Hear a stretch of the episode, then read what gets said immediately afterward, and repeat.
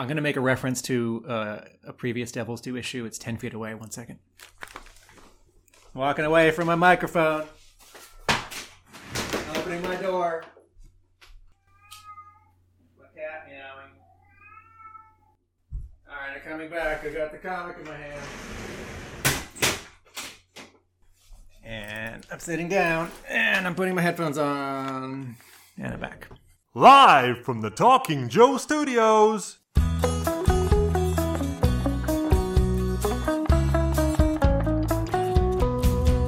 The last issues from him, an arc called Dawn of the Red Shadows. Brandon Jerwa's era's ending, a finale with the Red Shadows. Hey, hey, hey, hey, it's me, Mark, being carried away by the rise of the Red Shadows. Welcome to Talking Joe, the best and longest running dedicated G.I. Joe comics podcast, presented by someone called Mark, who is on the south coast of England and talks to someone called Tim. If you are new to the show, you can find all of the details over at the website, which is called talkingjoe.co uk.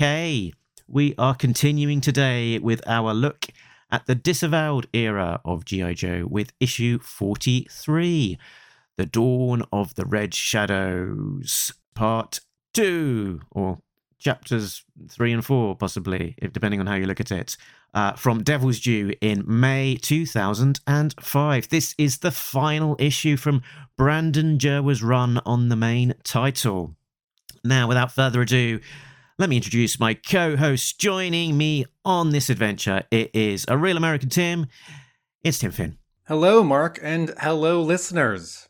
Greetings to all of you out there uh, doing well on the Hong Kong uh, chart again, I see. So, greetings to all of our Hong Kong listeners. So, Tim, we're talking about issue 43. This issue is from uh, Brandon Jerwa. Brandon, Brandon Jerwa. On story, pencils, Tim Seeley and Emiliano Santalucia, the same team who did half and a half of the uh, the full issue uh, last time. Uh, inks, Cory Hamscher, coloring Brett R. Smith, lettering Steve Seeley, editor Mark Powers, associate editor Mike O'Sullivan, graphic design Mike Norton, production assistants Sean Dove, military consultation Andrew Swenson. Let's have a look at the covers in the gallery. Now, the cover is credited to Tim Seeley, Sean Parsons, and Brett Smith. This cover has been teased in two different ways. So this is issue 43 we're talking about, but back in issue 40, the inside back cover had a 12 square grid of heads. We talked about it on that Uh-huh. episode. It was black and white. It was a very warm, uh, warm gray tones, black and white, and in a, a slightly distressed block red, uh, font in red, it says, "The war will end. One will die. The red shadows will rise." GI Joe, May 2005 and all 12 of these heads, this is the same background as we are seeing on the cover of 43. So top left we see Wraith, and top right we see Roadblock, right? As we saw in the in the black and white um, house ad back in issue 40. And then I don't have it in front of me, but it's either issue 41 or 42. Uh, the the the foreground of this new cover with these three characters uh, in the Red Shadows. That was that was a house ad, also promoting the storyline. Um, so what we're seeing here are uh, the three main Red Shadows in their Red Shadows costumes, uh, looking serious at us, and with them in the way of much of the background, and the logo type and the Devil's Due logo and and some copy like 48 page conclusion uh, we end up only being being able to make out on this cover in the background. Lady J's head, sort of Wraith because his eye is peeking through, sort of Destro because his eye and a little bit of his collar are peeking through, and Roadblock because he's the only black GI Joe or Cobra character with a big handlebar mustache. Uh, so you know, when I looked at this cover in reading it for this episode, the character who in the background, who's top center, could sort of either be Snake Eyes or Firefly. You know, because um, all you see is a little bit of the top of the head, a little bit of the bottom of the jaw, and then a little bit of shoulders, and it's just sort of dark gray. And it's definitely Snake Eyes, right? Because you can see a little bit of sword, I think. Um, anyway, so I, what I'm saying is I appreciate that since we don't get to see most of this background here, we did get to see it three months ago in the back of issue 40. And uh, it's a it's a good drawing. It's a little overcolored in that in that modern way. There are lots of uh, highlights on the characters in the background and uh, lots of highlights on the characters in the foreground.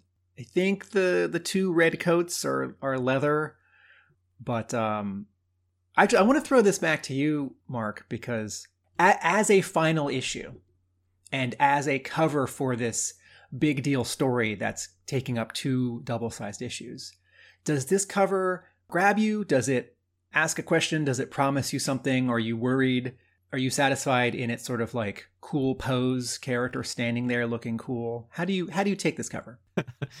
I don't know. It's fine. I mean, they're the big characters, and I guess if, if they're the major characters, they deserve a cover. But they're standing there and they're cool, and they're, you know they're well drawn. But it's not especially exciting, is it? It it doesn't have tension. You know, sort of the closest comparison is G.I. Joe 155, A Real American Hero 155. And that cover, uh, it's not all that well drawn, but it has a tone, it has mood, right? It is somber. And this cover, because of all of the cropping, this sort of ends up being inadvertent. Because of all the cropping, sort of the only background character who very clearly peeks through is Lady J. And so the cover accidentally becomes about four characters who are of equal importance. The three red shadows and lady j who when you open this open this book just died one page ago uh, at the end of the previous issue. And that's interesting.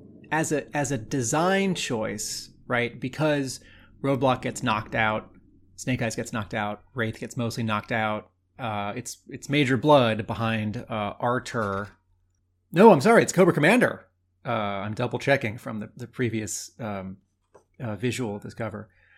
This cover ends up sort of saying something a little different, I think, that it intended, which is like Lady J and the three red shadows. Uh, in a way that, you know, with Destro peeking through, like he's sort of not as active. The other thing when I saw this cover um, that intrigued me, but I, re- I realized I was misinterpreting it. Wraith on the top left and Snake Eyes on the top center they read as black and white because Wraith is just this all white metal light gray character and Snake Eyes is this all dark dark gray character and their backgrounds don't have any obvious color.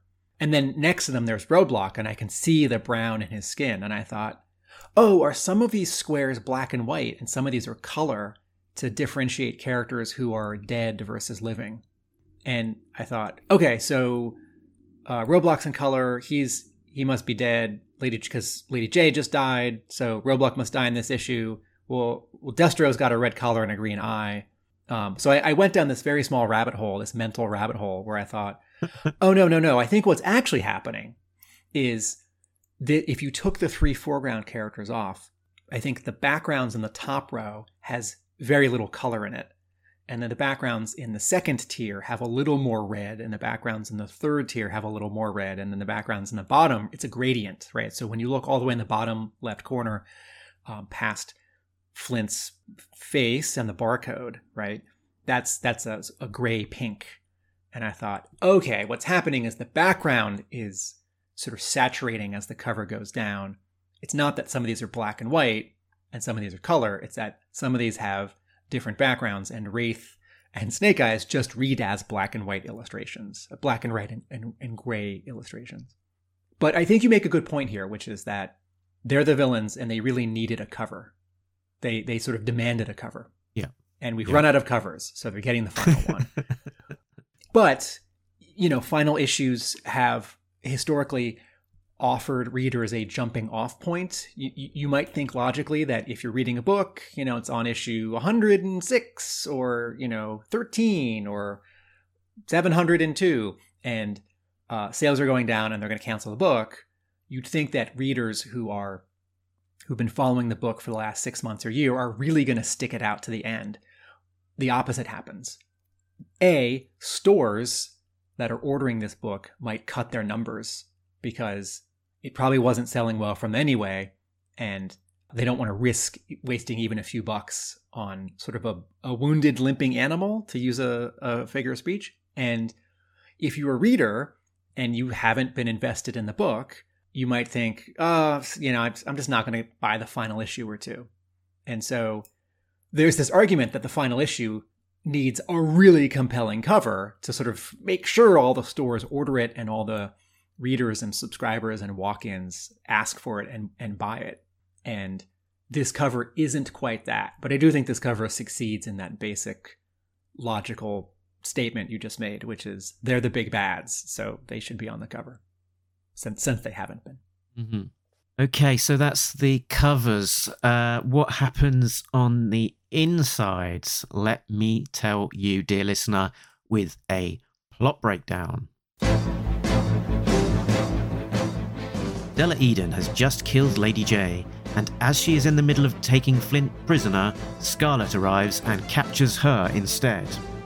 Scarlet then goes on to investigate leads to Eclipse Trading in Greece. Her intel uncovers links to a defense company named Umbra Systems and the schematics for a device called the Neural Enhancer, the secret to the Red Shadow's physical strength. Later, while Duke and Ray interrogate Della, General Mars Herring helps Della escape and is captured himself and revealed to be a traitor. Later at the Pentagon, he sacrifices himself in a detonation. The Red Shadows are gathered together at the Umbra Systems headquarters when the G.I. Joe team drop in. Flint captures Della and refuses to kill her, and Artur is also captured. But Wilder Vaughn, the Red Shadow leader, escapes. General Joe Colton is revealed to still be alive, and in a Middle Eastern hospital, a man who may be Cobra Commander is recovering in a hospital and hears on the TV the news that the G.I. Joe team has been deactivated.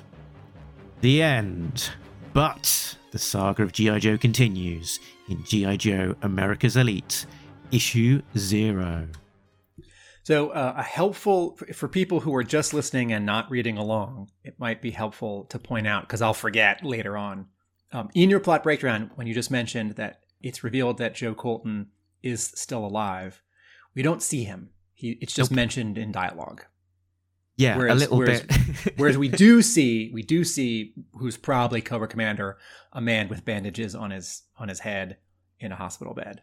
Yeah, funny funny enough, you know, the the mention of Joe Colton was uh, kind of throw a little bit throwaway in a dialogue uh, from I think from Duke, and it kind of slightly put me in mind of um, of GI Joe the movie, where you hear that Duke is uh, alive or uh, and he's come out of his coma, which is you know all done in in uh, you know overdub because of course in uh, they originally you know made the the the film itself to to have Duke Duke die. So yeah, funny funny enough uh, be, that being used in another way, but um.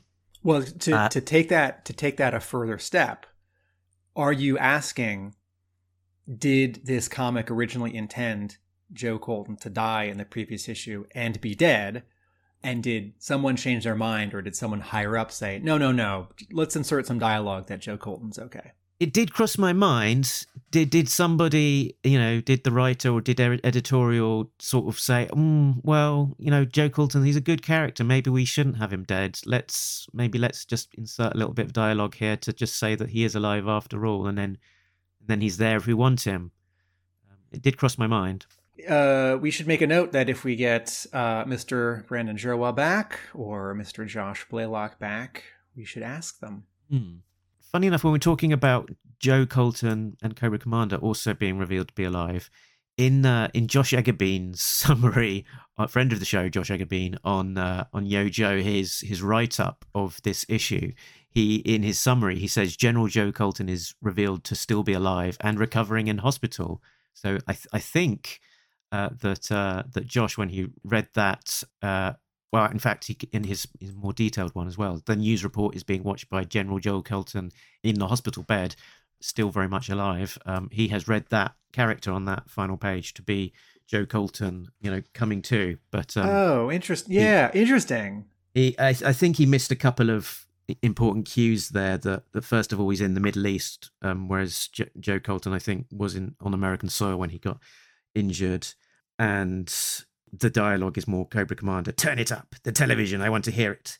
And also just those eyes, sort of in the in the bandages. You know, it's sort of suggesting sort of the eyes behind the the cowl, and and also the story is about the reveal that Cobra Commander may be alive. It says the militia's enigmatic leader, Cobra Commander, may still be at large. So, so yeah, I'm I'm 100% convinced that that is supposed to be Cobra Commander. That dialogue you just did is the news reporter on the TV. hmm Yes. One last comparison to this bit of uh, audio insert in GI Joe the movie. The the camera pan over the Joes after the big explosion, where Doc over the radio says, uh, "Good news, Duke is out of his coma," right? And then the Joes cheer, and then someone says something that feels like it could have come next, like like "Good job, everyone, we did okay." Sort of as an editor, as a director, if you look at that sequence, you realize there was very little space for them to insert some dialogue that would make everything okay for Duke. It is seamless, right? It's not like they got some other actor to play Doc. It's not like, you know, the dialogue's coming over while, uh, you know, like Falcon and Scarlet are like refilling the gas tank on the AWE Striker or something. Like it actually works. And similarly, this panel at the end of this issue where Duke says, You'd only be half done, Vaughn. You let Joe Colton you left Joe Colton as close to death as could be, but that old warhorse flat out refused to die. There is enough uh, physical space in this panel for one or two additional or longer word balloons if this fact about Colton was a change, was an addition. It's not like sometimes you see in a comic book you see this in like marvel comics um, sometimes in the 70s and 80s where uh, and 90s where um, the the letterer missed a word balloon. And so there's an additional word balloon on a panel that's definitely in someone else's lettering handwriting Mm-hmm. and you know the editor must have caught it or the, the writer caught it. Or maybe in a few cases the writer said oh i'm sorry i know this has been lettered i, I thought of another line of dialogue that really needs to be in this panel. I know it's going to crowd the art a little bit. Can we get someone to do this patch? And you know the actual letterer isn't available or based on where the artwork is sort of the timing won't work. But if this is a sort of later in the process change as with gi joe the movie it might stick out sort of logically and story wise, it does not stick out in terms of like visuals or audio. It does look and and, and read as as seamless. Uh, but that's that's us talking about the end. Should we talk about either the beginning or top down, or do you want to you want to start with something positive? Oh dear, Tim. Um, I've I've I really str- struggled with this this issue. It just it kind of just didn't land for me. It isn't that I hated it. It just didn't really connect with me. And normally I feel like, you know, I'm writing loads of notes of, of all the things I want to talk about. And there wasn't loads of things that kind of, you know, stuck out for me as, as things like, okay, we have to dig into this particular point. So I'm I'm kind of my, my tanks my tank's a little bit empty on on this one. I knew from memory that I didn't particularly uh, yeah, the yeah, I sort of kind of lost interest in the last couple of issues of this run when they first came out. It it didn't connect with me at the time, and, and it hasn't really on the on the reread. So I think I'll I'll I'll pass to you to to you know for your top down. Sure. I'll be intrigued to see what you think. Sure. Uh, well, um, after after my um, not careful enough read of our previous issue, which resulted in a embarrassment where I really missed the point of the opening flashback that Colton, Joe Colton, is narrating it and he's in that scene. And the very thing that I said the scene and the issue needed to connect these new villains with the established characters was in fact there. That was embarrassing. I do I do admit I, I read some of that issue uh, too fast. I did read this issue more carefully, and and I realized that if the I was very hard on the previous issue whether or not I misread an opening scene, and you know maybe my four should go to a five uh, for the previous issue, my Yo Joage score, because m- maybe the the opening flashback does connect it better, even if it's as the three of us were saying doesn't quite work and it's it's sort of rushed and some of it's flat. But I realized with this issue, because the previous issue uh, had to rush in setting up the villains and the stakes, that the previous issue sort of fell on its sword for this issue. And it allowed me to enjoy this issue more because I feel like we had, to some degree, and maybe mostly, gotten past the like rushed establishment of these villains this may not fully bear out, but I feel like, you know, it's sort of like you read an issue that you don't like and then you read another issue. And if that next issue is the same, maybe you like it more or dislike it less. And this issue, I could just sort of concentrate on uh, the action and, okay, Jerwa, it's your final issue, you know, wrap, wrap up, wrap up stuff. So my, my positives are that a lot happens in a good way, double sized issue or not it feels overloaded, but not like the previous issue. It feels mm.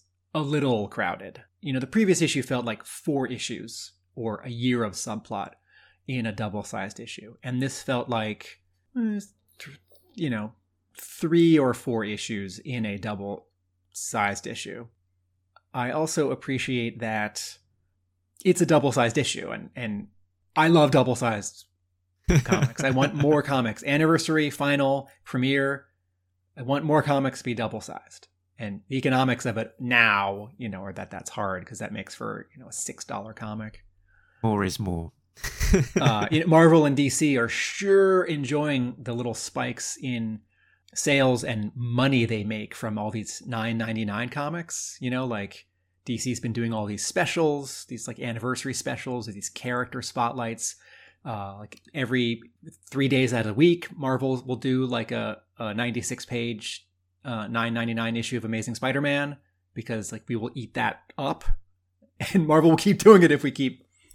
Um, anyway, so um, but but I will start on a on, I'll jump I'll shift to a negative uh, because unfortunately my bad dialogue award goes to this issue and page one, where Flint says so. Uh, uh, Della gives us some sort of half exposition, half character stuff to catch us up from the previous issue, and Flint says, "You, you, you killed her," and you know, show don't tell. She's right in front of him. He saw it happen. It happened a moment ago. Maybe he's in shock, but he's a soldier and he's a professional. I know they're married, but I feel like he can have a reaction, which is angry or disbelieving, but I don't think he should be saying the thing that just happened. I feel like that dialogue is too much supposed to remind me of what happened in the previous issue. So on page one, uh, I was taken out of the narrative because, you know, Flint's like, You stabbed her with that piece of shrapnel from that you grabbed from the ground in front of me. You know, it's like, I know, we know, you know, you know. um, you know what? Sorry, let me shift back because uh, there was. Um, I do have a note. Uh, one of my one of the things that I liked about this issue um, is that I think there's some good sort of logical progression in the plotting where Jerwa makes a couple good decisions and having sort of A lead to B um, or cause and effect. So, okay. and this is plotting. So, for example, on page eight, the Joes are back in their uh, headquarters and they've had this intelligence failure. They've been infiltrated in several different ways and they're figuring out what to do, just the three or four or five of them. And Scarlet says the firebomb used to kill the jugglers was paid for through one of their offshore accounts. First hand information is all we can rely on now. And that does two things. One, that motivates this undercover mission she takes on the next page, where she puts on a business suit and goes to Greece. And two, it shows that they understand that they can't rely on sort of anything in a computer or anything secondhand. You know, it's like if if Duke says, "Oh, I heard something from someone else that I know from some other office," right? Well, that person might be compromised, or that information might be compromised. So that little bit of dialogue um, did some good sort of story uh, lifting for me. And then Jerwa does it again on page 15 when Duke and General Ray go to visit Herring in jail. And there's a security breach while they're there, like a, a little red alert thing goes off. And they pop back out of the. Oh, I'm sorry. They're not visiting. Uh, excuse me. They're not visiting Herring. They're visiting uh, Della Eden. And on page 15, Ray and Duke pop back out of the jail cell, and there are those two guards with machine guns. And Ray says, What's your assigned protocol for this alert, soldier? He needs to know what they're supposed to do when this kind of red alert happens. And I thought, well, this is either some uh, sort of convenient motivational dialogue so that the guard can say, well, there's that ladder over there that no one knows about. But I feel like it's it is a good sort of problem solving exercise for Jerwa to move characters around in the jail cell, just outside the jail cell, down the hallway where this, I guess, elevator door is, where this secret ladder is, where the secret ladder goes up to the office where Ray and Duke are going to see Red Shadows having shot a bunch of people in an office they just walked through, uh, or, or Herring just walked through. So I, I like that that bit of dialogue. Um, what's your assigned protocol for this alert, soldier? So we're supposed to stay with the prisoner, no exceptions. And then and then he says, I need a rundown of our surroundings, including exit routes, equipment access, and anything else I think you should know. Right. And then the other one says, Oh, there's a ladder that that doesn't show up on schematics. Yep. Um, and as you're just sort of describing some of that, I, I was having a bit of a thought process in terms of in terms of kind of the the makeup of this story and how it works and what you were saying about maybe that it's less crowded than than last issue or other issues. And it occurred to me that this story is a lot more linear in terms of the events unfolding compared to Hmm. most of the other stories that we've read in the well almost entire you know all of all of the IDW era but certainly uh and certainly Brandon Jerwa's era it does move scene to scene with each scene sort of progressing the next without too much sort of ping ponging with uh sort of parallel plots going going on that we've got Flint uh, versus Della she's captured then we're back with the Joes at their base. They talk about the next mission they'll go on. Scarlet goes on that mission. Uh, that pretty much concludes. Then we're back at the the prison to, to check in with Duke and Della and uh, Ray. There's the the breakout. Once that's done, they want to deal with the consequences of of that, and uh, they're dealing. You know, they've got now all of the intel from Scarlet. What next? It's the the tower in New York where the the, the, the Joes have found out about, and that's where all the red shadows are. Um, so the red shadows are now there. Then the the Joes go to that tower. They have the big confrontation, and uh, and there's a winner and a loser. Essentially, it's it's a lot more, you know, sort of story beat, story story beat, all moving in the one singular direction. And the previous issue really suffered from that two pages of news reports about five or six or eight terrorist attacks, Yeah, which was, you know, in a movie, I feel like that kind of telling, not showing montage could be effective because you'd also have music and sound, you know, and the camera would like cut in close to like the news reporter's face and you'd see the sort of grid pattern on the TV, you know, for emphasis. And in the previous issue, that two pages was drawn sort of presentationally. Um, it didn't have any uh, oomph. And this issue doesn't have two pages of news reporters telling us that bad things have happened about places that we haven't been before. Yeah. There is, uh, those, so there's two examples that is, I just gave where I feel like Jerwa's got some good moving the story along dialogue. There's one that I ran into which I wasn't sure if it was good or bad. So I, I wanted to ask you uh, on the previous page from where Ray's asking the guards about their protocol. Ray and Duke are talking to Della Eden. So this is page 14. And Ray says, uh, What's so brilliant about Vaughn's plan? You've targeted Cobra and G.I. Joe alike. Why? Della says. When you used a nuclear weapon on Cobra Island, you gave us no choice but to act. And I thought, finally, someone's acknowledging what a big deal this was, besides me 20 years later in a podcast. And then she continues, Did you consider the dangerous to the environment or even the human race? Of course not. You are as much a threat as Cobra. the next the next panel's the best panel in the book. Wrong answer, lady. Thwack. And, and Duke just kicks her. uh, kicks her out of her chair. She's handcuffed. This comic came out in 2005, and you know, like news about enhanced. What's the word? Interrogation Thank you. protocols. Yes, enhanced interrogation. That that was a big news event, and the TV series 24 on Fox. You know, like Jack Bauer would like yell at and then like punch and like lightly, lightly torture some of his captives. You know, like where's the bomb? And and you know that stuff sort of creeps into the public public consciousness, and then maybe sort of the level is raised, and it's like, well, it's okay if Duke does it because Jack Bauer did it.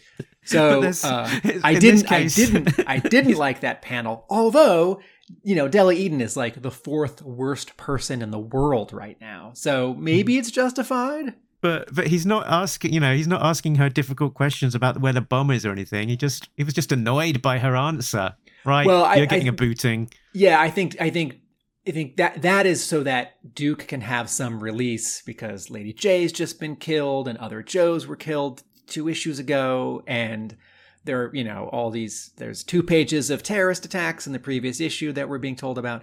But going back to Della Eden's dialogue, right? She says, "We had to act because you dropped a nuke. Did you even consider the dangers? You are as much a threat as Cobra." And I, I wanted to ask you do the bits of dialogue in this final issue between Wilder, Arthur, and Della are they enough of an explanation for how and why the red shadows exist and and what they want to do? Because i feel like we finally get some explanation in this issue. Like they've got a building in new york it turns out with a greenhouse which i want to come back to.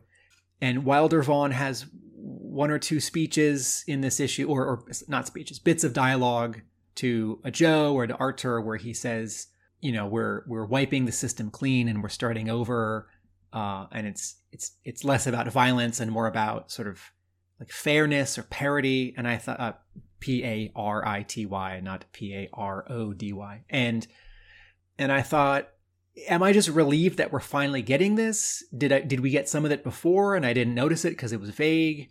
How does this does this work for you? The the red shadows sort of explanation. There's been drips and drabs sort of coming coming through, but eh, I don't know if it's entirely satisfying. Like like she's saying you use a nuclear weapon on Cobra Island and that meant that we had to act. But I think even before then they'd been killing a few of the Joes off. So so the the nuclear bomb on Cobra Island that was what two issues ago, like forty one, I think. So I think I think most of the the other killings of co- Cobras and Joes had already happened to that point. So it's it's not really a valid justification. And then and then I think I didn't I didn't completely get all of the all of the plot about what the Red Shadows were up to, but there was a sort of funny bit of creepy dialogue uh, from Wilder Vaughn. He was he said, "My appreciation uh, is sincere." Talking to uh, Della here, and this is precisely the reason why I believe you should take your rightful place as the mother of our new world. The mother? Oh, I would be honored. The honor would be mine. You and I will lead the battle, but our progeny will lead to the new order. So maybe, maybe the plot is just about, an, you know, an excuse to get some sexy time with Della. I I I had I, I was of two minds of that dialogue. I thought, okay, well, the good news is that this is very different from what Cobra wants, and uh, and you know, the, the uh, if you're gonna have this other, you know, like Cobra. Speaking of GI Joe the movie, Cobra-La is interesting in GI Joe the movie because it wants something different than Cobra, right? Destro's Grenadiers in Larry Hama's GI Joe comics. Destro as a faction is interesting because he wants something different than Cobra Commander. as long as the Red Shadows are doing sort of just what Cobra's doing, it's sort of not enough. You sort of then wonder why was why wasn't Cobra sort of powerful enough to stop them. So I appreciate the the different take, the different stakes. So this thing about Umbra on page 19, we see the Umbra logo, and Scarlet explains something, and I felt like I was sort of being artificially caught up on things. So Scarlet, she says, if it's accurate, Vaughn and his followers have been planning for decades. The Red Shadows are unlike anything we faced before. They want to do no less than completely reorder human society. I thought, okay. And then she says, with her sort of hand in that, like, ta da, um, pointing back to the computer screen behind her. To do this, they plan to replace all organized government and religion with a single global technocracy. And I thought, what? Okay, that's very specific considering how vague the Red Shadows have been up until now. And at the same time, that's very vague because how would you replace all governments and religion? Like, no, that's impossible. It's like, are they going to do this with nanites or something, or like a gas? Are they going to hypnotize people? And she continues, ever heard of Umbra Secure System portals? And I thought, no. And she continues. uh, and, and I'm thinking, like, oh, did I miss something in the previous issue or the previous issues? Is this a real world thing? And now Jerwa through Scarlet is going to tell me about it. And and she continues, they're the number one operating system for military weapons arrays used by dozens of countries. And I thought, okay, cool. I don't know if I buy that, but okay, okay. And then she finishes, they're based in New York City and connected to Eclipse, which is that that company uh, that she had just gone to Greece for, right? Yeah. Okay. So this panel feels like the apex of or maybe I should say the nadir of a long planned storyline getting compressed into just a few issues where sort of the the how and why of it is crunched down into six word balloons. And i feel like either uh, one of the red shadows should be like walking down a hallway with a captive president or a lesser red shadow and explaining how this is going to work or a red shadow should be like on TV threatening the Eiffel Tower or something or uh, a bunch of uh, like all the all the people making a pilgrimage to Mecca if they're going to replace all religion and like pushing a button and like actually doing it. It's like okay, now all the Muslims making the pilgrimage to Mecca uh, don't believe in that. They are they will follow the red shadows now. So you know, again, if if if the writer Brandon Jerwa has only 48 pages and 48 pages to tell a story that he'd planned for, you know, 100 pages, 150 pages, 200 pages, 300 pages, you're going to get panels like this. And Hmm. I would rather it sort of get explained than completely left out. But he's got a real juggling act here to sort of make it satisfying enough, but not too crowded, but not too rushed, but not too vague. Eh. And and in this juggling, that's what I was saying before. I think this issue juggles better than the previous. But this this thing about Umbra, right? So, I mean, this is still a you know sort of a fantasy sci-fi comic, right? They're the number one operating system for military arrays, uh, weapons arrays used by dozens of countries. Okay, in the GI Joe world, that must be true. yeah, it's sort of uh, introduced somewhat as a MacGuffin, sort of saying, right, okay, there's this company, Umbra Systems.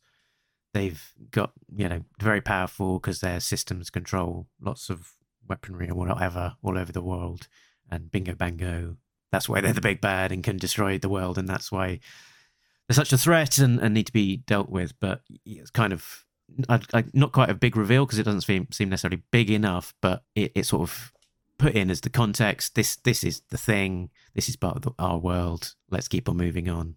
This draws two comparisons. What are some cases in GI Joe where the bad guys are related to a company or a technology and they can sus- they can surprise us? Well, in the cartoon, Cobra has extensive enterprises, and in the Devil's Due comic, Cobra has extensive enterprises right on its side, Mhm. and also Cobra has Mars, and those aren't explored as much as they might be in in the episodes in the earlier Devil's Due issues in the entire Marvel uh, run.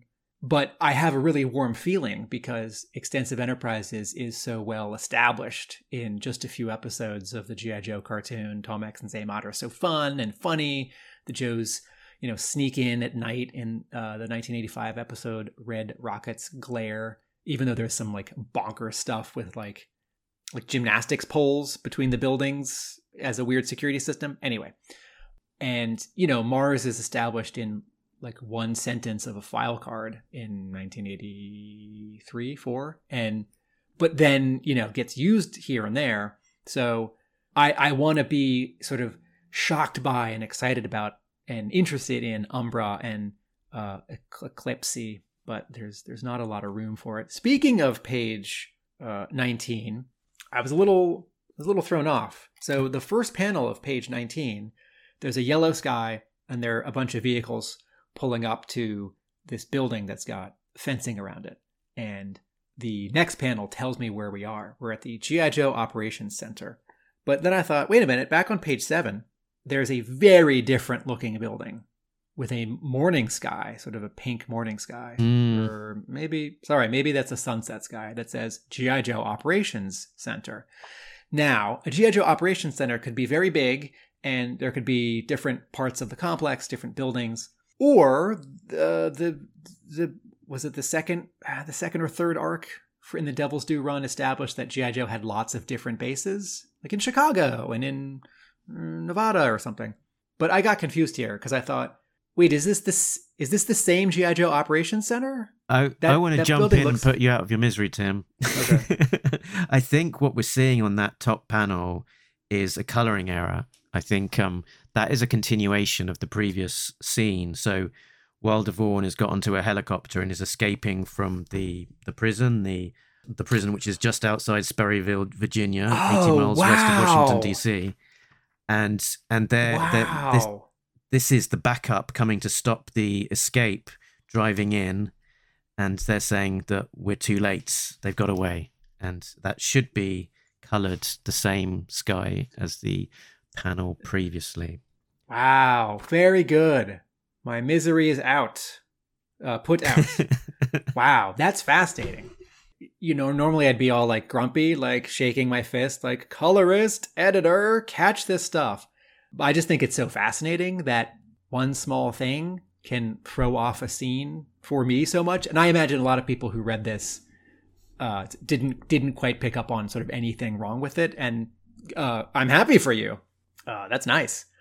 Uh, fascinating. Okay. i must admit that i i didn't i didn't pick up on it on my first read i sort of i think i must have glossed over it and and just thought yeah it's you know it's the introductory sort of shot to the next panel it was only only when you start talking about it it was like oh right yeah that's what's happened this is perhaps a gentle nudge for everyone who's writing comics that you you can have a scene go one panel onto the next page but the end of a page and the next page or a page turn is a natural break Yep. you know it's like before digital projection when you went to the movies you can only fit about 18 minutes of film on a reel. So like up in the projection booth, the the film gets shipped.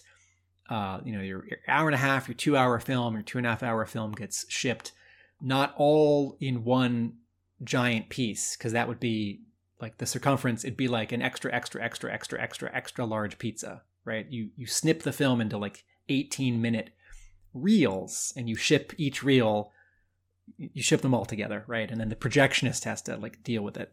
This is before digital projection, which is just a hard drive. But film directors and editors knew that a reel change could be a natural place for a scene change because a real change is a like slightly distracting loud like jump in the theater where like you know you might hear like a from from like the set the speakers as the like optical track gets anyway i'm getting i'm getting in the weeds but um if you put a real change in the middle of a scene, it might be a little distracting because there's like a little pop right when someone's talking to someone else. But someone finishes talking and they sigh and they look over and you have a beat and then then you have the real real change. So maybe your your all other things being equal, your best natural scene break is the end of one page and the beginning of another.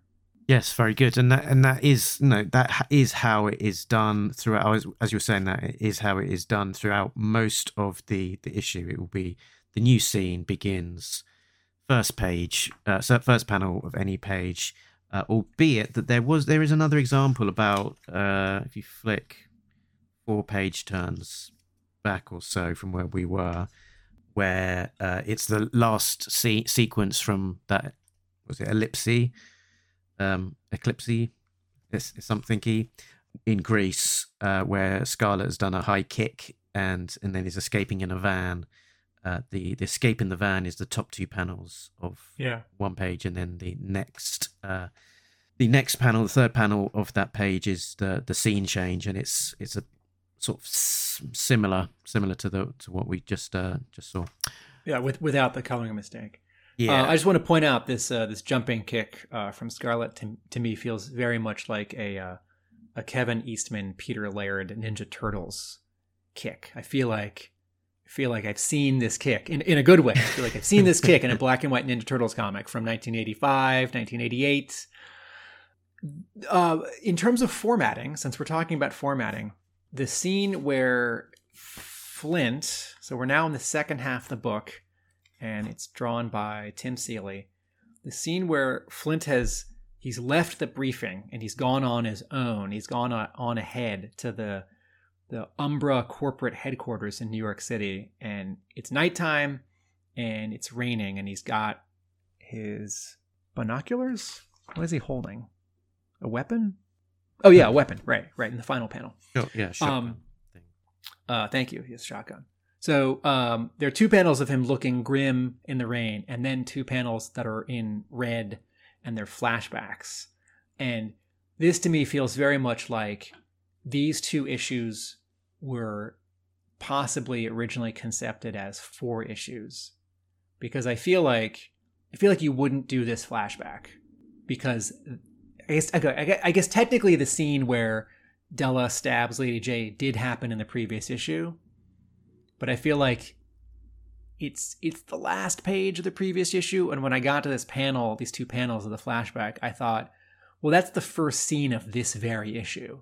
Like Flint is having a flashback for his benefit and for my benefit of something that I basically saw happen 23 pages ago, and it reminds me of um, the the the current uh, new DC Comics Mark Waid Dan Mora um, Batman Superman World's Finest series, which is great.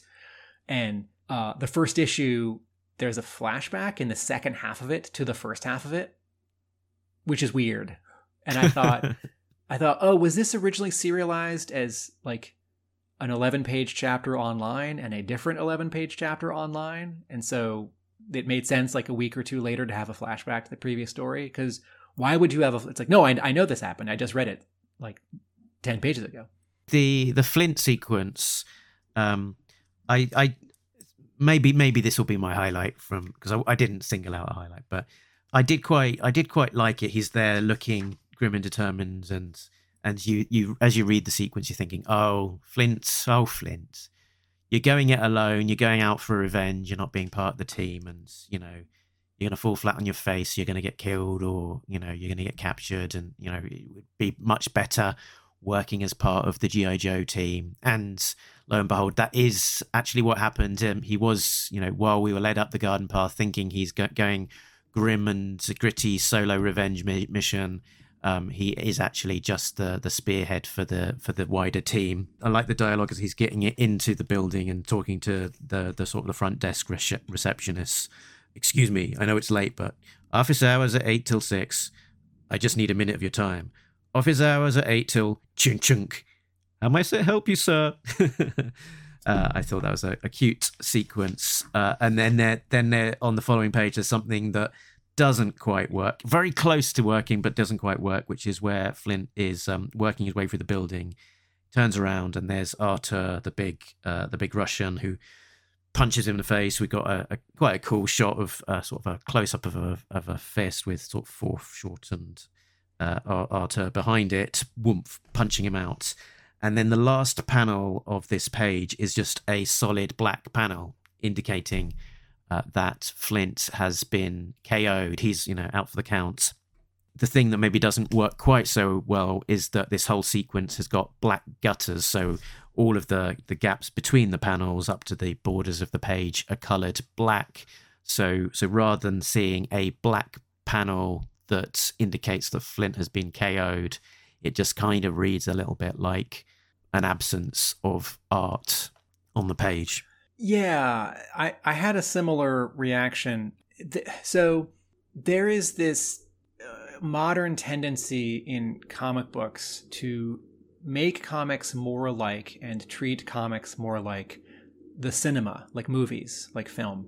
And there are many similarities, right? And I will refer to the 180 degree rule or not breaking it, not crossing the 180 degree line. Uh, I'll talk about jump cuts, right, when I'm referring to comic books. But of course, those are those are film terms. You know, film has shots and uh, edits and cuts, whereas comics have panels. But they are they are they are very similar. There's a lot of overlap. But if you did this in a movie scene, it would work because the sound would drop out. You'd have a like a sudden build with like a little bit of drums or like a music swell like half a second long, a second long leading up to this punch and the sound effect and then you'd cut to black and all the sound would drop out except for maybe the woomph which is either the actual impact or like flint hitting the ground and then you'd maybe keep it black and quiet for two seconds, or maybe you'd immediately cut to the next scene to sort of keep the energy going. But the moment that the screen goes black in a movie theater, everything goes black. And in a movie, in, in TV and film, you're only looking at one image at a time. But in reading comics, this is where they're different, even though you're really only reading one panel at a time, your eyeballs and your brain are taking in all the panels on the page and the other page. Which is why designing a page and designing two pages with this in mind, sort of that your reader is going to see it all at once, um, is is part of the is part of the game. And so I think it would work better if the the gutters on this page were light gray or white.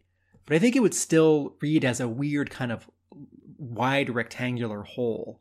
And here's an example of how uh, you could do it differently but get a similar effect. What if the panel after this sort of POV punch, this fist coming at us, what if it were not uh, short and wide? What if it were sort of the same shape and size as the previous panel where Flint's looking over his shoulder? But what if it's now him uh, lying on the ground, like head and shoulders or torso and head, and his eyes are closed or mostly closed, and you have a like darkening gradient from the top of the panel coming down, like a like we're putting uh like a black curtain, like a black uh like mesh sort of over him, or the background is like all black and white, but Flint is in color, or something like that, where you're you're using less of the visual language of like film editing and more of the graphical visual language of comics where you can separate the foreground from the background sort of emotionally and it would be sort of POV emotionally for Flint. This is what he's seeing, this is what he's feeling, but we are seeing him and you cement it that much more. Like no, his eyes are closing, he's losing consciousness. And here's another thing which I think I'm sure Mark you you see on this page and you didn't call it out. Another case on this page where this page is trying to do what movies do, where Artur's fist is in focus and Artur behind the fist is very slightly out of focus. And that's probably something that the colorist did. And it may be a decision from the colorist or it may be a note from Tim Seeley, the penciler, like in the margins. And that's fun, but that's that's a thing you do in film with like rack focus, where like you have a shallow depth of field where the amount of the the closest distance from the camera lens and the farthest distance from the camera lens that are all in focus in this case is very small because there's only a few inches that separate this fist from this head. But if you're just drawing comics, you're not thinking so much about things in focus and out of focus optically.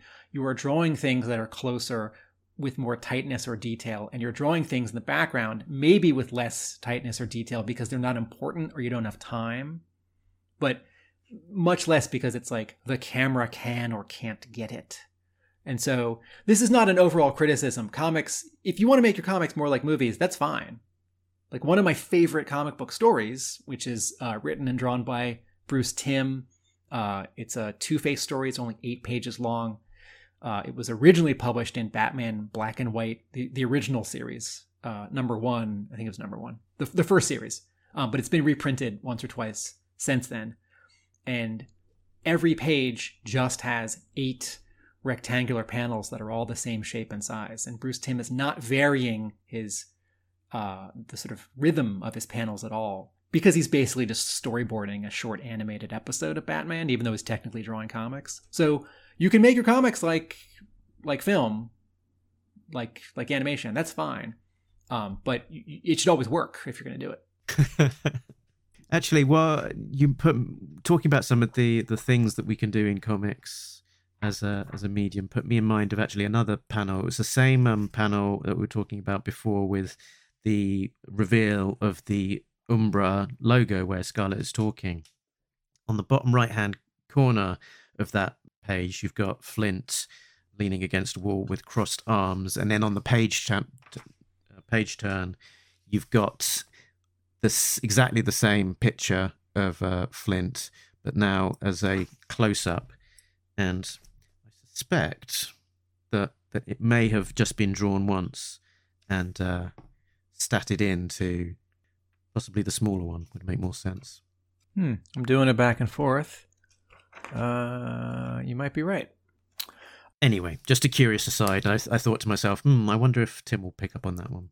Th- I, that is something that happens a lot more in comics uh, with the advent of Photoshop. It was happening in the 70s and 80s and 90s with just regular photocopiers, Xerox machines.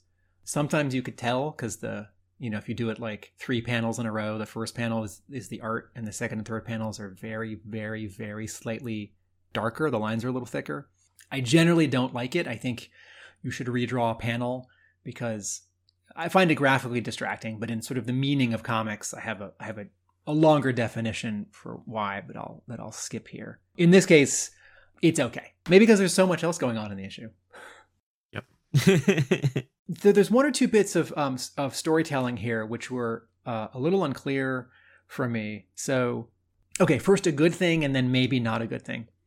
Uh, page 17, Ray and Duke have made it up the uh, ladder, and they're they're peeking out of a um, closet or something, and they're seeing sort of the same point of view that we saw a few pages earlier, where Ray, excuse me, Herring was being escorted in. We saw guards, and now we see uh, all the guards dead on the ground, slumped over at desks, and Wilder is telling the sort of masked Red Shadows uh, to you know exterminate whoever they find, and that's a great bit of storytelling where Santalucia is showing us that Ray sees that this has all happened. Right? There's a close up on the final panel of the previous page, right, where Ray says, "Good Lord."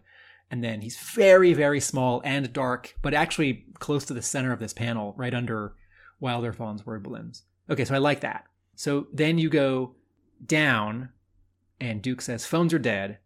And then you go down, and Herring has menacingly pulled his pistol, and you think he's going to shoot the two guards that were outside of Delia's cell. Uh, One of them sees it about to happen. And then in a very small panel, her cell door opens and you hear the sound effect blam blam right i guess it's comics you don't hear it you see the sound effect uh, blam blam and so then in the next little panel uh, she's her handcuffs are off and she and herring are in front of another doorway and then in the final panel on the page this is page 17 ray and duke are rushing towards them and Ray says, Freeze, Herring, it's over. And then you turn the page and Herring says, Della, and she has her hand up, and I don't quite know what she's doing. And so he decides that he'll sacrifice himself. And then Duke slams Herring against the wall. And I got confused the first time I read this. I thought, wait, is she going back into her cell? Her cell has like a keypad on it and a yellow and black diagonal, like construction y pattern on it and this it turns out to be an elevator door which has a red light over it like her door swings on a hinge, the elevator door opens from the center. But I found I found the storytelling here was was uh, it didn't quite have enough space because I, I sort of needed to see Della and Herring like walk down the hallway away from her cell toward the elevator door. And what I instead get is her standing in a doorway and then standing in a doorway. And so uh, it's not it's not like a mistake and unclear, but it could be clearer. Uh, so after I turned the page, I thought, wait, if, she, if she's going back to her cell, what's the sacrifice? Like then he'll just get Herring will get just get thrown in a cell too. And then I thought, oh, okay, there's an there's an elevator versus a door, and I guess the elevator hadn't been properly. I think I had almost exactly the same thought process that you had reading these bits. It just, I think it's just a little bit too shortened. For example, uh, the shooting of the guards, blam blam, is on the same panel that she's walking out of the cell and saying, "Get the keys." You know, it's just too much happening all at once. And then the, I think the one of the key elements of that causes confusion is that you kind of got this light purpley grey on the on the elevator door and the same same coloring being applied to the cell door um, Right. and and because you, you know you're looking at Della standing front on in front of these doors there's not there's just not enough to indicate that immediately without kind of going back and rereading and scratching your head a bit to to So th- make you realize actually they've moved from the cell into the elevator yeah. Yeah, so I was about to say a moment ago that the elevator needs to be established, and I, I caught myself. It is established on the previous page. The door opens over two panels um, from closed to open, and Herring comes out of it with a pistol. So, yes, good. The elevator is established. What's not established is that there is a hallway, that the elevator is on, I guess, one end of it, and Della's cell is, I guess, on the other end of it. And um, the way that uh, Santalucia so well establishes this room at the top of this page, page 17, with all the red shadows and all the dead guards, right? You see floor, you see close wall, you see far wall, you see ceiling, you see the space where Ray is hiding. As much as I like this big panel, which very clearly lays out sort of where people are in that scene, I think that panel wanted to be smaller to give more room to the hallway thing. But this is a lot to ask of this page. And this is where this arc starts to remind me of the first four issues of this series of Reinstated, where writer Josh Blaylock is, you know, there remember there were like seven, eight, nine panels per page on many pages and you know, scenes last like two pages and we jump somewhere else. And none of those were double sized issues. Uh, but in terms of how much ground is covered, uh, a lot of the f- these final two issues as four issues um, sort of reminds me of the first four issues of this series. So jumping jumping ahead to something uh, that I had a question about, but it's it's sort of less of a storytelling thing. On page 26, this is the page opposite where Flint is out in the rain and we have that red flashback. On page 26, it's it's across from uh, Flint out in the rain and the two panels of red flashback. Uh, Umbra's corporate headquarters are in New York City, and I guess there are no other tall buildings near this one tall building. I'm not sure any part of New York works like that, but okay. The three head red shadows are giving a speech to these regular red shadows, and the greenhouse has been referred to, or is about to be, and we see it here. And Wilder Vaughn is giving his speech in front of it, and and he says, uh, "While our time is just beginning," and he he spreads his arms out in front of the the, the garden, maybe to sort of accentuate the garden behind him. And I thought, is this a part of their plan? Is there some dialogue that's coming, like, oh, the mind control gas is an extract of this rare plant that we're growing here, or uh, we're going to poison everyone from this plant that we're growing here. Or then I thought, okay, well, if they're wiping out the world and starting over, are they going to grow food from here? Okay, well, there's that line where Della can be sort of the mother of the new world. Is this like a Garden of Eden visual analogy? And then I thought, I would like to ask Brandon Jerwa. I imagine the answer is either ran out of space, ran out of time, or uh, it's it's it's something that Jerwa or Tim Seeley put in so that it's not one more like tech headquarters with, you know, computer screens and a desk and like buttons behind it. So I like it because it's different, but it starts to ask a question for which in this comic book there is not an answer. Mm. And it's not like, uh, you know, uh, Chekhov's gun. It's not like Flint rushes in and he's like, "Oh, good, I can set fire to all these plants and like force everyone out of the the, the greenhouse." It's like, nope, there's just some plants.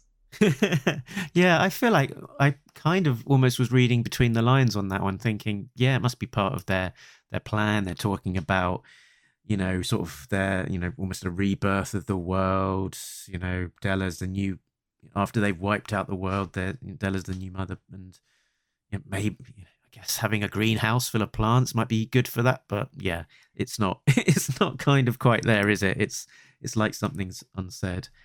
And so in in terms of um th- this this greenhouse, the the plants which like start to ask a question for which there is no answer, and that sky coloring mistake where it's like it's important that colors get right, so I don't I don't conflate things.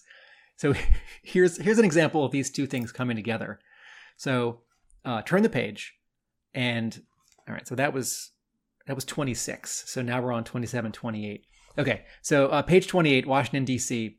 Uh, the Joes are getting out of the helicopter, and there is a photograph of a sky uh, as the sky, which I don't like. I think colorists in comics should, even if they're looking at a photo, I think they should paint those clouds. Um, but okay, And an an unusual technique actually for Devil's Due. We've not seen a lot of that. correct, uh, correct, and and uh, and if if if you want to get into it, I can explain why. But I it, I find the short version is I find it distracting because it doesn't agree with the art. But on the next panel, there's some kid standing behind Hawk in a wheelchair, and he's got spiky red hair. And I thought, who's this? And then some, and then Ray calls him Kamakura, and I thought, interesting. Have we seen Kamakura? And the answer is, I'm sure we have. I just sort of, when I think of him, I always think of him with his full costume on. And I thought, oh, I don't, I didn't know he had red hair, or oh, I didn't quite remember he had red hair. And then, amazingly, in New York City, at the front desk of the Umbra corporate headquarters on the next page, when Flint comes in from the rain, Kamakura is the night watchman at the front desk and at in the in the lobby of the of the Umbra head corporate headquarters. Oh wait, no. That that's because Tim Seeley drew a similarly young person with the same hairstyle and uh, colorist Brett R. Smith. Uh, it's not exactly the same color. There's more um, there's more like blue purple in Kamakura's hair, and there's more brown yellow in the receptionist's hair. But they look like the same person. And I guess technically the receptionist has some freckles, so let's call him Archie. So Archie Andrews grows up and gets a job uh, in New York. Good for him. And this is a very small thing, and I'm like sort of making fun of it, but it reminds me of that comment I made um, several episodes ago, where there's like one random Cobra interior, and there's a like slim Cobra uh, office worker with long black hair and like round glasses. It's like, is that the Baroness? Like, I'm sorry, you probably can't have any random Caucasian women in Cobra who are just like walking around with long black hair and round glasses because I'm gonna think it's the Baroness. So, you know, give this guy a goatee. oh dear. He tried. He's got stubble, but he just didn't have long enough to prepare for the uh, role. I have I have one I have one more sort of major art thing that I want to say, and then and then we can do some wrap up. I have been hard on Tim Seeley's art since he's first started drawing for this book, and one of my refrains is that he draws a lot of straight on shots. He draws a lot of one point perspective. So if the wall in front of you, if you're looking at it straight on, like if you're in like the middle of a hallway looking straight down, or if you're anywhere in a room but you're looking if if the walls on your left and right, if you're parallel to those and the wall in front of you, you're perpendicular to it, that's one point perspective. And Seeley does a lot of that. And I think it's because he's not comfortable drawing a lot of two point and three point perspective. Two point would be if you're in that room or that hallway and you rotate your head the slightest bit or a lot to the left or right. One degree, 10 degrees, uh, 89 degrees, right? If you rotate your head 90 degrees, you are back in one point perspective, now looking at a different wall. And then three point perspective would be if you tip your head up or down a little bit from that rotating your head. Okay, so here's a good comparison in the same comic book, right? So page 19, the panel with the miscolored yellow sky, when we are looking into the big panel in the middle where Scarlet is standing and the Joes are around her, right? Notice how we the camera is higher than all the Joes, and we know that because we can see the tops of their heads, we can see their shoulders. Uh, so we're looking down at them. So this is three point perspective. It's not it's not amazing. It's it's it's pretty good. Um, and then turn the page, and on page 20, the next page, panel five, right, the final panel of the panel of the page, the Joes uh, realize that Flint is gone, and Ray's saying, "Flint."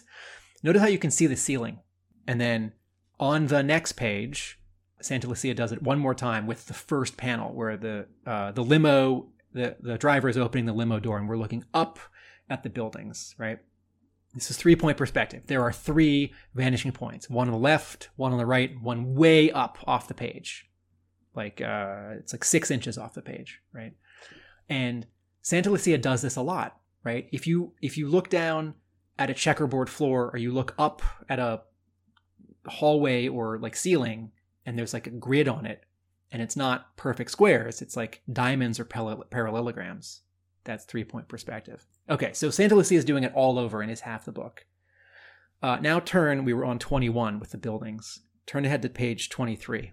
So it's Seeley's uh, first page where it says chapter four, the Pentagon, right? So what's the second panel?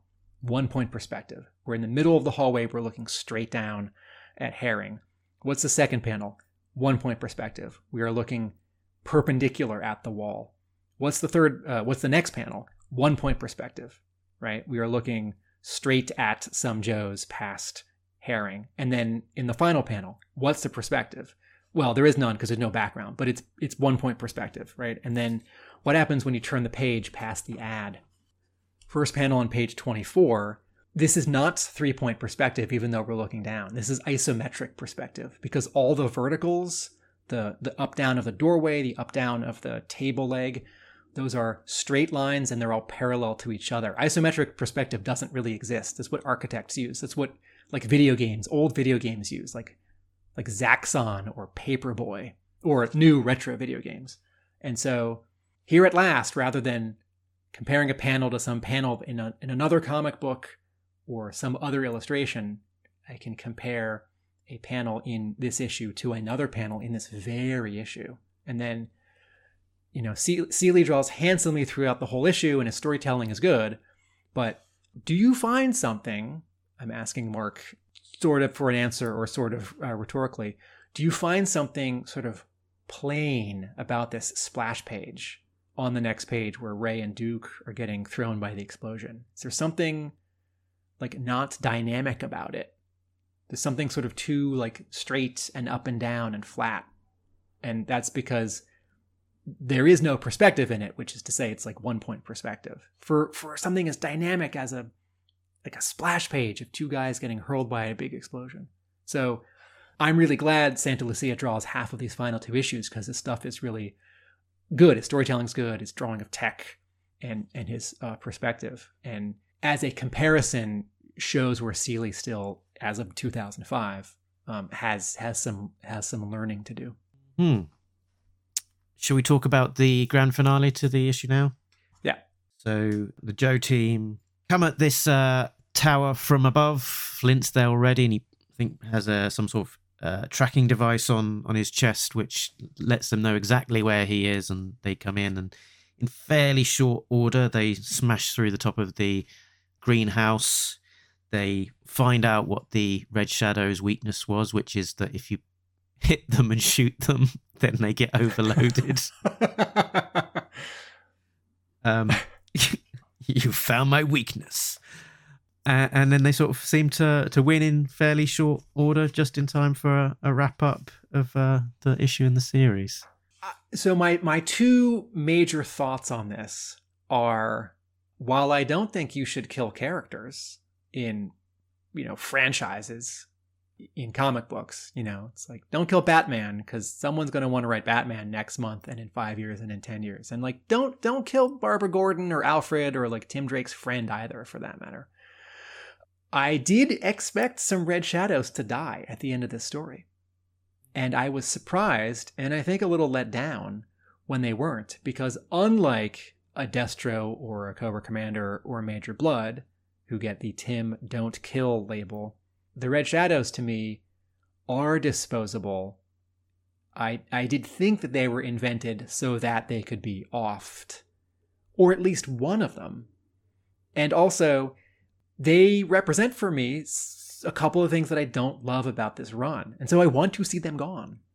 But Jerwa, quite fairly, maybe decided, no, one day I may be able to write these characters again. You know, Hmm. Devil's Due may have the license for a long time. The Joe Casey relaunch may not, you know, work out. And if not me getting back the main book in a year or five, maybe I'll get to do a miniseries or a special. And so if he liked these characters and he saw a future in them, um, I can also imagine maybe Hasbro said, don't kill these characters. Because even though from our interview with Blaylock, it sounds like halfway through and later at in the Devil's Due Hasbro relationship, Hasbro was a little less um, involved. Maybe in terms of, you know, no, this is still a toy and we're selling toys to kids, you know, like don't make it too violent. Maybe someone at Hasbro, you know, as much pay attention as they were paying to this book, maybe they thought, well, we can make some Red Shadows toys, maybe, maybe. So that's my first sort of thought on the on the finale. I'll I'll hold my second one for a minute. What do you think about them being dispatched in fairly short order and not being fully dispatched?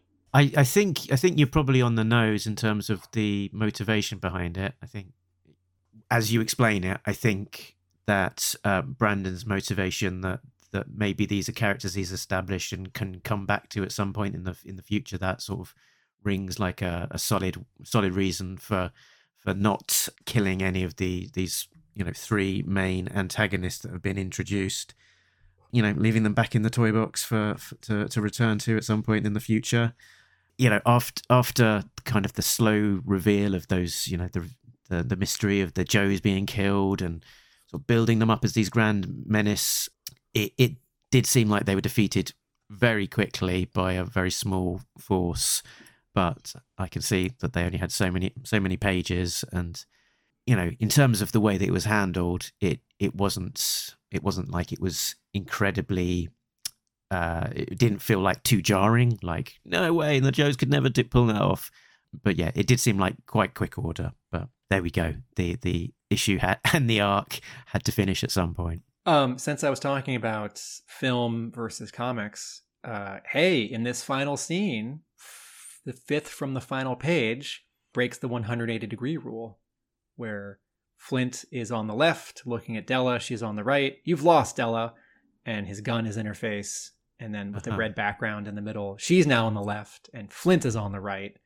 And the scene is so straightforward, right? It's not important. There's not a third character. It's not. There's not a doorway. They're like, are they in the door or out of the door? In the room? Out of the out of the room? You can follow it, but it, it is a. It's a little jarring. It's like, wait, no, did they just flip? No, oh, I see. We flipped. We, the reader, the camera flipped. If Hama was uh, writing this as well, he'd probably come back with a, a, a note back to Seeley, you know, on what what is that gun that you've drawn? That doesn't look like a recognizable gun. I really thought at the very least that one of the Red Shadows would die. Like it's going to be Artur, right? Like he's the he's the sort of the tough mean one, you know, like Della is um her costume is more interesting, her look is more interesting. We don't have a lot of women characters in GI Joe. She's gotten I think more dialogue, she got to do the thing, she got to kill uh Lady Jaye, you know. It's like, "Oh, kill kill the the big guy," right? Like, no, no, he gets away. Um, a bit like the uh, what were the baddies from Superman? Was it Superman Two, the Kryptonians, Zod, Zod. and something and uh shoot, it's three letters with an N. Ugh. I'm sorry, God. Superman fans. Non? It's okay. Anyway, I mean what what clearly what Brandon Jerwa is setting up here is that Wilder, Arthur, and Della are going to get banished to the Phantom Zone. thank you, thank you. Okay, so my other comparison here is in this in the final uh, five ten pages of the book, the villains are in a building in New York, and the Joes attack it. And we have seen this before in GI Joe comics in parts two and three of the Snake Eyes trilogy, right? When Snake Eyes and Storm Shadow and Stalker take go into the Cobra consulate building in issues 95 and Mhm. 96. And those issue 95 I think is my favorite comic book period. Wow. right? If i had to pick one and i don't want to pick one but and you know it's also like the 10th comic book i ever read so it's it's there's a lot of nostalgia there. But the the sense of of sneaking into a building and you know in this scene in the devil's due scene it's raining and it doesn't really add anything to the scene. You know this isn't like you know john romita jr the last 20 years has drawn a couple really great covers or pinups of the Amazing Spider-Man on a ledge outside at night in the rain. And then he did one of Batman recently. Like that is so much about mood and you know, the texture, wet, dark and rain and slippery. Okay, so what happens in issue uh 95 96? I haven't read them in a long time, but there's a scene in like a sub basement with a night viper, you know, and Stalker, and he's going up some stairs, and you really get the sense of the building. And they make their way higher and higher, and then I forget what it is, but something explodes, and a little bit of the building is like, like there's a section of floor that's leaning or crashing out the window. It feels very much like you know the end of an action movie, you know, or like a is it Transformers two or three where they're in a building that's like leaning back and forth. Anyway, and they're sliding, and Michael Bay is like screaming at me in the audience. Um, so you know the the Joes like invading in this scene, like even the scene where they crash through the the sort of glass dome of the of the um greenhouse, it's pretty easy, you know. Like there's a sound effect, Wacoom, and then there's a panel where they're just I don't know, swinging down, rappelling down, parachuting down. I can't quite tell. Uh, on the on the bottom panel where like Scarlet's head is cropped and Snake Eyes is uh, firing and Both Snake Eyes and Duke are sort of holding on to something. yeah, I think it's like they they sort of and on the pe- previous page, sort of dangling down from the ceiling. There's these kind of grips. So I think they must have this sort of like yeah, like repelling thing Okay. where they Like hold a- on like to a- a, grip a zip line a zip Hmm. line thing that goes straight down. something Um, like that. and you know, if comparing these ten pages to two whole issues of GI Joe, and I think some of the best issues of GI Joe, if that's not fair, just uh, three months later, it sort of happens again in the Marvel GI Joe, where uh, issue is it ninety seven or ninety eight? It's ninety seven. Uh, ninety eight. That's the Lee Weeks fill in uh, where the cover is um, Stalker and uh, Storm Shadow, and there's like an ink stamp over it, like "Wanted Fugitives," and this is the issue where oh, I'm getting I'm getting two issues mixed up. Uh, the Lee Weeks issue is where the Night Creepers talk to Cobra Commander on the top floor of the Cobra Consulate building, which has taken some damage, and there's like missing windows, right? And it's at night, and there's all this mood in that scene. And Lee Weeks was right out of school then, so maybe this is a fair comparison. You know, he's doesn't it doesn't have a lot of professional credits to his name. He'd drawn like two issues of of Daredevil by that point. And then an issue or two later, it's Mark Bright, and that's when Snake Eyes, uh, or is it 108? Ugh, I forget. When Snake, 107 is the fugitives written uh drawn by Lee Weeks, and then the Okay, following issue you. is 108 with Snake with Eyes. Snake Eyes putting Commander. Snake Eyes putting one of his knives, one of his two Cobra Commander's neck, right? Yep. You know, C- Seeley has a real thankless task here to pull off an action scene in not enough pages, and there are a lot of characters in this scene. This is a remarkably small squad of Joes. It's just uh, four plus Flint, but there are also three Red Shadows and then a bunch of Red Shadows. So there's a lot to juggle in this scene, right? Um, but I don't really get any sense of sort of where this happens. You know, that there's an upper level where the speech was made and a lower level where the generic red shadows were, that there's like broken glass around, you know, or that now that it's raining and there's a giant hole in the glass, some of the rain would be coming in. And that that may or may not affect the story. I'm not looking for like someone to get wet because they're standing over there or someone to slip because there's water on the floor. I don't mean that, but like, you know, if I mean separate from you like recording a podcast, Mark, right now if we were just watching you in the space where you are, you'd be behaving differently if the window was open and it was really windy. You know, you'd be talking differently and you'd be sort of leaning and your hair, your hat would be um, so and then for Wilder Vaughn to get away in this little uh, sort of half uh, firebat, half escape pod feels really truncated and not silly, but not cool. It's like, oh, okay, well, I guess if he has to live, he's got to get away. But he's been so uh, Machiavellian and vicious in the last couple of issues, and there isn't a big showdown with with anyone. There's a very short showdown with Snake Eyes, and then like, oh, I guess there was a fire bat on the roof that I didn't notice. And then in in two panels, we it it is established and then it's used, and and he gets away. So, I I still think this issue is more fun and better than the previous issue, but I'm I'm quite aware of how, uh, in sort of some different ways. Like the previous issue was trying to cram in a lot of dialogue and a lot of explanation and this issue is still doing that. This issue is also trying to cram in a lot of action so that it can be a satisfying resolution.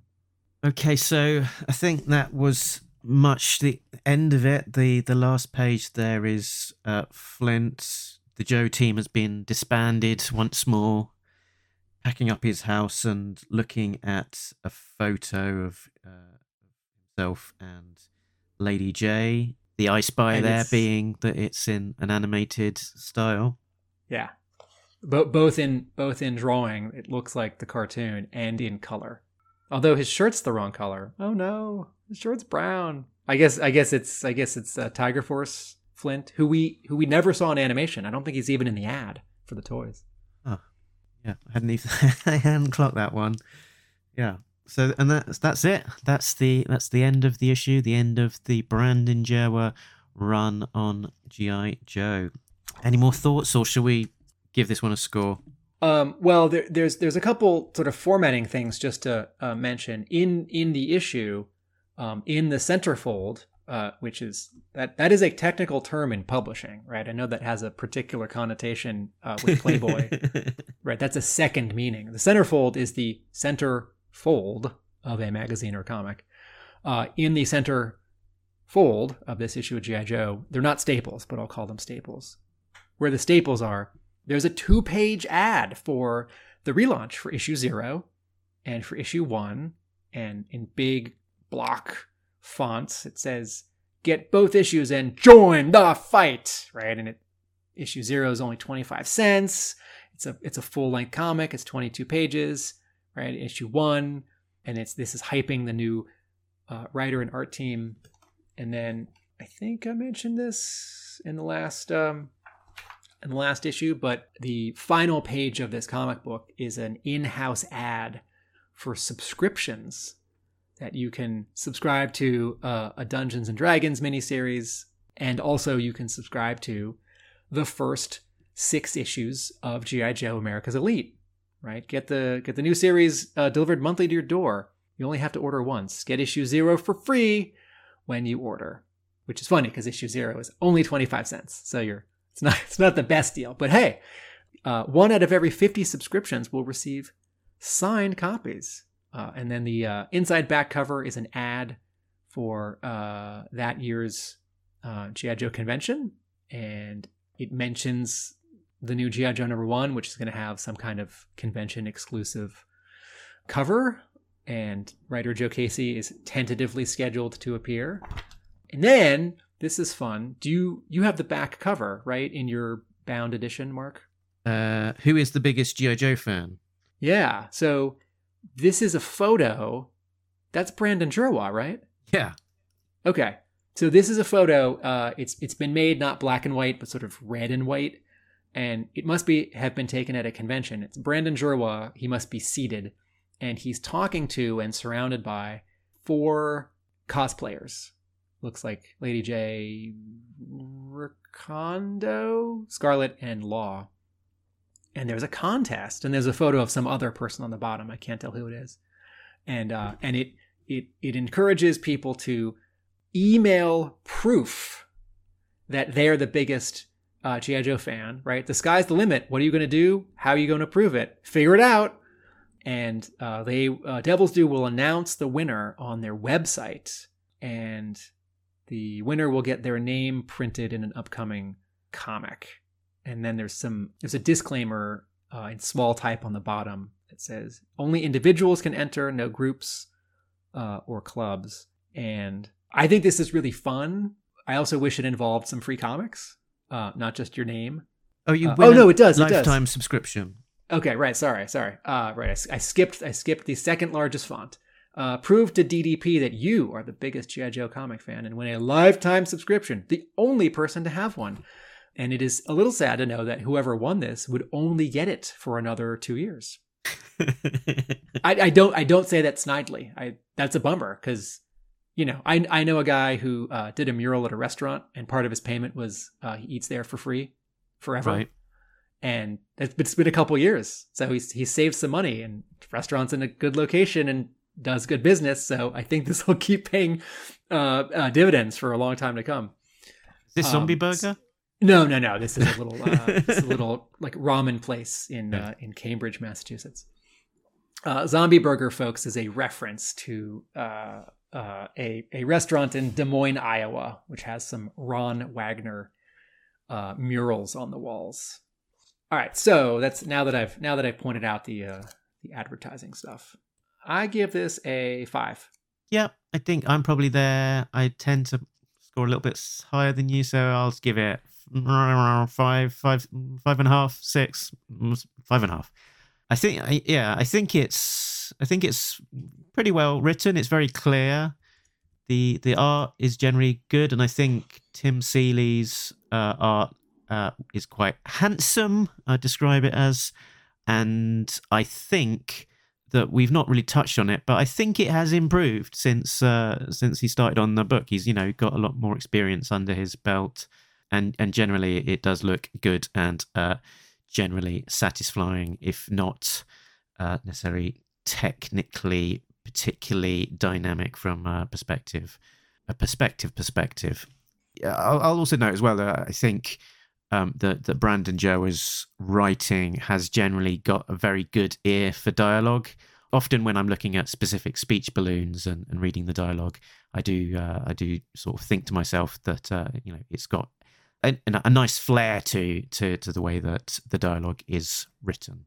So so while uh, my scoring here is not astronomical, it's working within the confines of maybe maybe sort of the the overall story, uh, sort of not necessarily massively appealing to me, uh, rather than uh, entirely the the execution of it.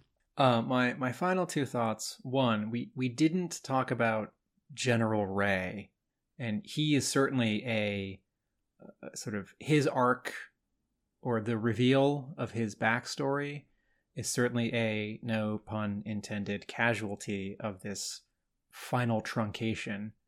And I was thinking about this as I read the comic, and I thought, I don't like Ray. I dislike him less, but I really don't want him taking up so much space. And I think Jerwa had A committed to him and B likes him. But if if I think if I were doing this, I would have found a way to take Ray out of the story an issue or two ago so that a Joe who I know more, maybe it's Colton, whether or not he like magically can walk again. You know, Bruce Wayne did it, right? Bruce Wayne did it after just a year. Uh what was that? Knights Oh no, that was KnightQuest the Search. Yeah. Cuz you know, the final scene I I would be more invested if it wasn't like Ray and Four Joes that I love, but you know, like Bazooka and Four Joes that I love or like Storm Shadow and Four Joes that I love or like Hawk, whatever it is. And also, and I will say this again in our next disavowed episode, but it worked. The plan worked. I had stopped reading this book. After this issue, I came back. And not only did I buy issue zero and issue one, I was really excited. Really liked Joe Casey because of other stuff he was writing. Really liked Stefano Caselli's art. And I thought, like, we won't jettison everything that's come before, but we're not necessarily going to talk about it. And this will be a smaller squad or more focused, whatever it was. The stakes are bigger, right? Whatever the promises were. Uh, I was very excited. And also, I love stunts when publishers make a full size comic very cheap. Uh, Batman, the 10 cent adventure, Superman, the 12 cent adventure, the 9 cent issue of Fantastic Four. Uh, and then Devil's Due does it again later on in this run, all of which are facts that I will surely repeat in our next Disavowed episode. But this is not meant to sound snide. Uh, but I was really glad when this was over because, like, okay, now, now, now we can get back to it. In our last chat, I got slightly confused about the Joe Casey X Men run, which I was Googling uh, after the event. And I sort of slightly conflated Joe Casey with uh, Joe Kelly and Mike Carey. So Mike Carey did X Men Supernovas, which was what the the run that I was thinking of, which was later than than 2005. Uh, and Joe Kelly, uh, I think, did a long run on Deadpool. So one a similar sounding Joe and another guy, an X Men writer with a similar sounding surname.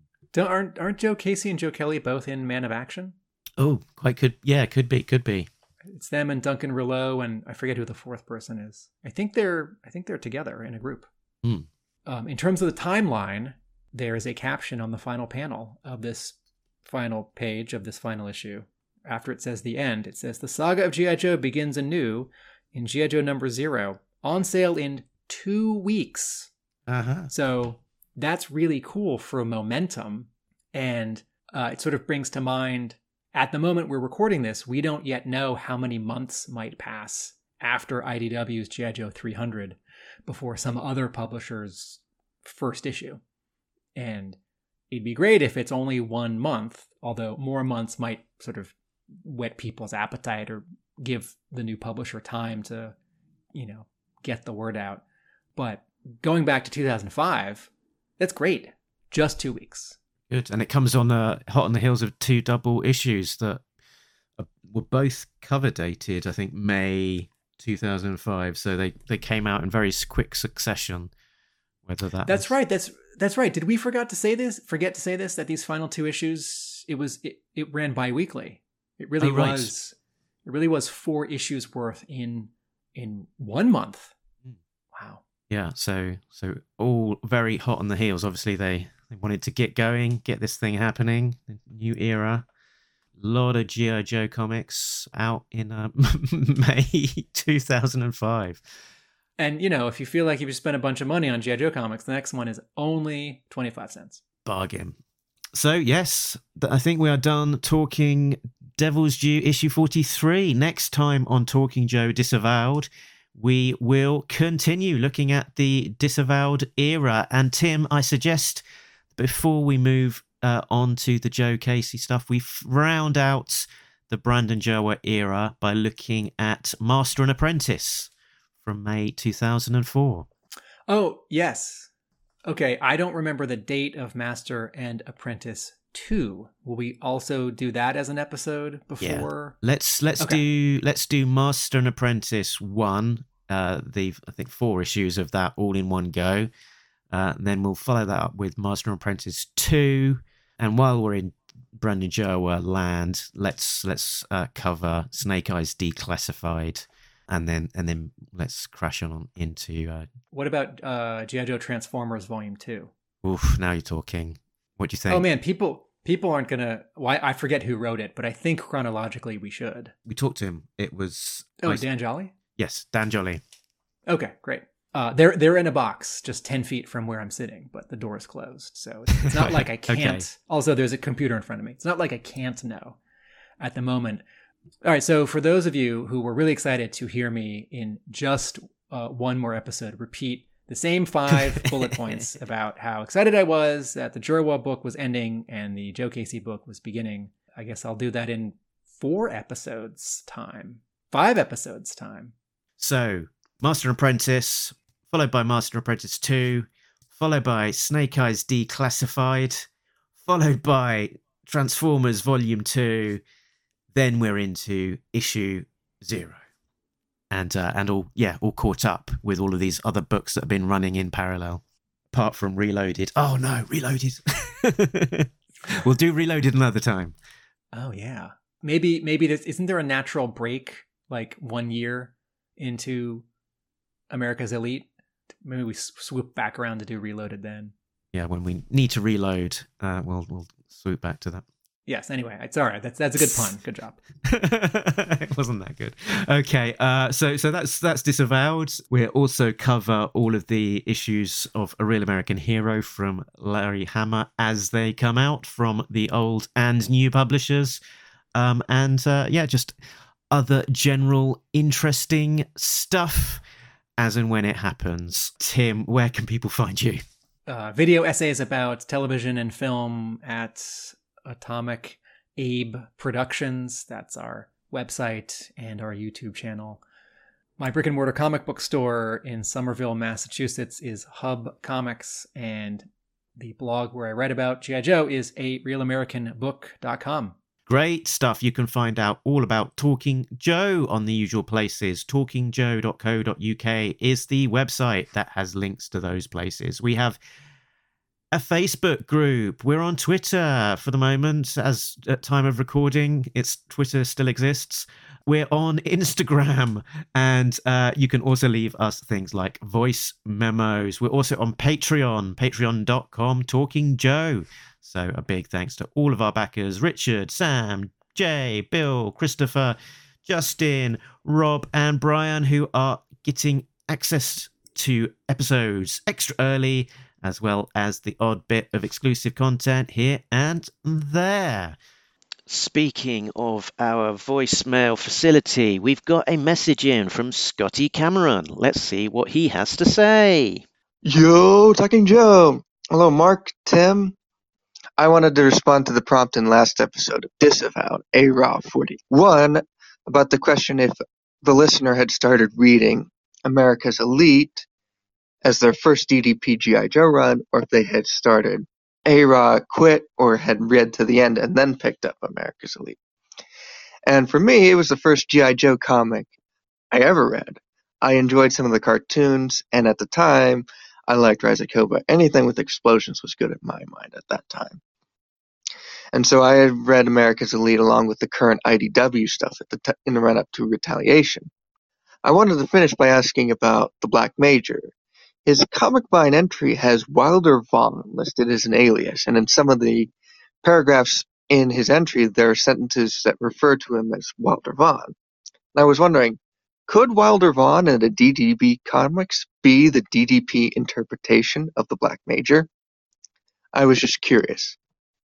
Yo, Joe. Thanks for the voicemail, Scotty. Now, your specific question, I think, got a little bit of discussion on the Facebook forums. Everybody go over to Facebook forums if you're not already a member. And yeah, I think, you know, uh, Comic Vine is a wiki page, which means that people can put in stuff there, and that maybe the quality of that information is dependent on the person putting it in. So I don't know exactly where they would have got the Wilder Vaughn Black Major connection. I'm not too sure if there has been any comic appearances where they have made that connection, or it's just the uh, wishful thinking of the author that put it on the comic book pa- comic Vine page. But but certainly back in the Battle Action Force days, he was known as John Shepherd, and from the issues that we've gone through so far, there isn't really much there that connects Wilder Vaughn to the Black Major. Certainly, his appearance, he looked much more like Baron Ironblood. So, um, yeah, I, th- I, think this one is probably a bit of a red herring. He's not Mars Herring either. Um, okay, anyway, thanks for the message. Whew. So that is us done. But remember that Nobody beats Talking Joe, an international podcast. Laters. I remember Della Eden's name this time through the whole episode.